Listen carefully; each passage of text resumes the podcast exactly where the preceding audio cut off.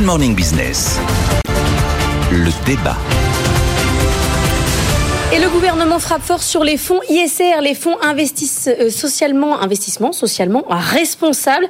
Désormais, tous les fonds qui auront des exploitations de charbon, d'hydrocarbures non conventionnels ou encore celles qui se lanceront dans des nouveaux projets ne pourront pas être labellisés ISR. Ça change beaucoup de choses, Nicolas Dose. Est-ce qu'il faut tout simplement arrêter d'investir dans les hydrocarbures? Je vois deux questions. Est-ce que la décision de Bercy est cohérente? Oui.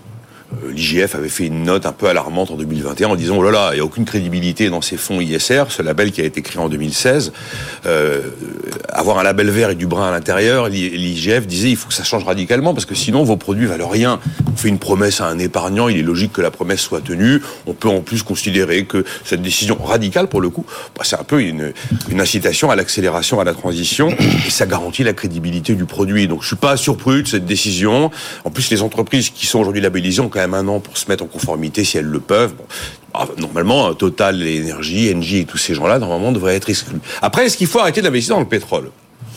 Là, c'est la question en fait qu'on s'est posée définitivement cette nuit quand on discutait du sujet. Je me suis dit bon, euh, il y a plusieurs niveaux de réponse. Alors évidemment, c'est beaucoup plus complexe comme question.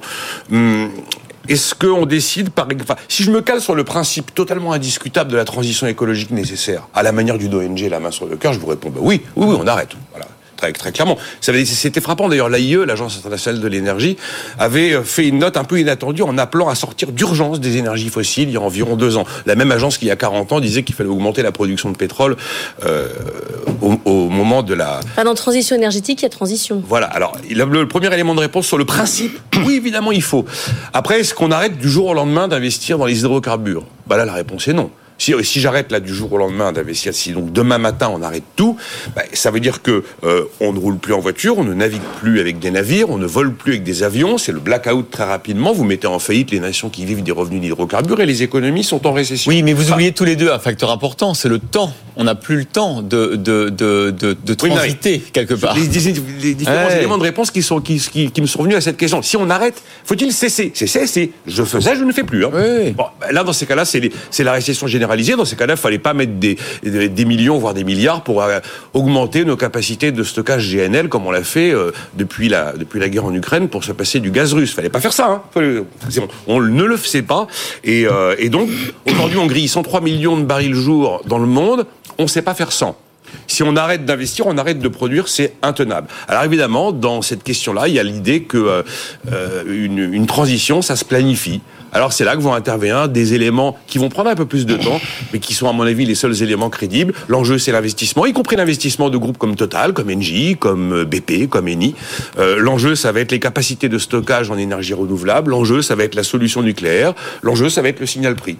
Mais c'est le seul élément de réponse crédible que je vois à cette question. Faut-il cesser d'investir dans les hydrocarbures ah, Attention, Jean-Marc, votre fille vous écoute. Absolument. Oh Est-ce qu'il faut arrêter d'investir dans le pétrole À quel rythme? Le problème, c'est le rythme. Voilà, je, vous rejoins. Je crois qu'elle nous rejoindrait sur le fait que le problème, c'est le rythme. Parce que je rappelle quand même que pour le week-end de la Toussaint que nous venons de vivre, il n'y a jamais eu autant de bouchons en eh France. Et la ville de Paris était totalement engorgée pendant le week-end dernier. Donc, il y a encore une appétence, il y a encore une demande. Je rappelle que l'année dernière, on a brûlé. On pourrait, on pourrait aller en, week-end de la Toussaint en voiture électrique. Hein Absolument. Et pour y aller en train. Il n'y avait pas de train. Et voilà, il n'y a pas de train. Donc, avant de dire on va arrêter d'investir dans le, les hydrocarbures, on pourrait investir dans les chemins de fer.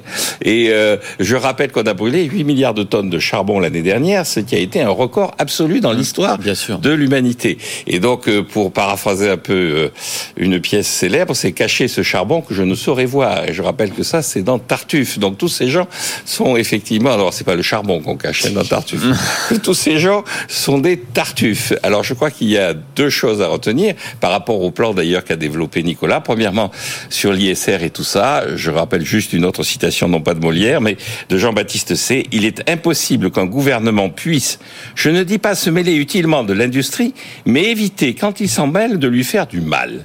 Donc euh, arrêter de multiplier les normes, les, les décisions, les politiques industrielles, les subventions à la consommation d'essence contredites par le fait qu'après Bah, vous c'est un dites choix sur un label. hein. oui, Oui. sur Un label, sur l'industrie. label. Donc, Au moins, c'est clair. ISR, Voilà. c'est oui, clair. bon, vous mêlez pas de ça, laissez Ah bah les non. entreprises décider. Les entreprises, quand elles verront que leurs entreprises qui actifs... décident le label. Ah mais non, mais j'entends bien, mais justement, il n'y a pas Ils besoin décident de là où investir. Voilà, Ah, euh, voilà où investir. autre chose. Et une entreprise, et une entreprise pétrolière, si elle a ce qu'on appelle des actifs échoués, c'est-à-dire si elle se rend compte que tous ses investissements ne seront pas rentabilisés parce qu'on n'utilisera plus de pétrole, eh bien, elle arrêtera d'investir. C'est pas la peine de multiplier les Oui, mais le problème, c'est que là, il faut tordre un peu le bras des gens, non? Et alors, la Et des entreprises. La deuxième façon de tordre le bras des gens, c'est de mettre un prix au carbone. Voilà. Et, et donc, c'est de faire On une taxe carbone. Et donc, il faut y aller, mais sans, sans hésitation, sans hésitation C'est aucune. Et donc là, et donc là, je pense que ma fille serait tout à fait d'accord avec ça. Savez que le gouvernement, non seulement il hésite, Non, mais mais- en plus il subventionne le pétrole, ce qui est une. Exactement, c'est. Mais invraisemblable. c'est parce que vous- oui, bon là, Donc c'est vraiment Tartuffe. On a subventionné le pétrole pendant Voilà. pendant huit mois. C'est vrai qu'on tord un peu le bras parce que quand vous voyez qu'il y a 1200 fonds d'investissement ISR avec plus de 770 milliards d'euros d'encours, le fait d'exclure un peu radicalement ce que disait l'IGF déjà en 2021, l'inspection générale des finances. euh, oui, c'est une manière de tordre un peu le bras pour. Mais comme dit Jean-Marc, il y a un moment l'économie euh, reprend ses droits, elle se venge toujours, et quand il y aura plus d'argent à gagner avec telle production, on ira vers autre chose. Mais évidemment, c'est pas du jour au lendemain.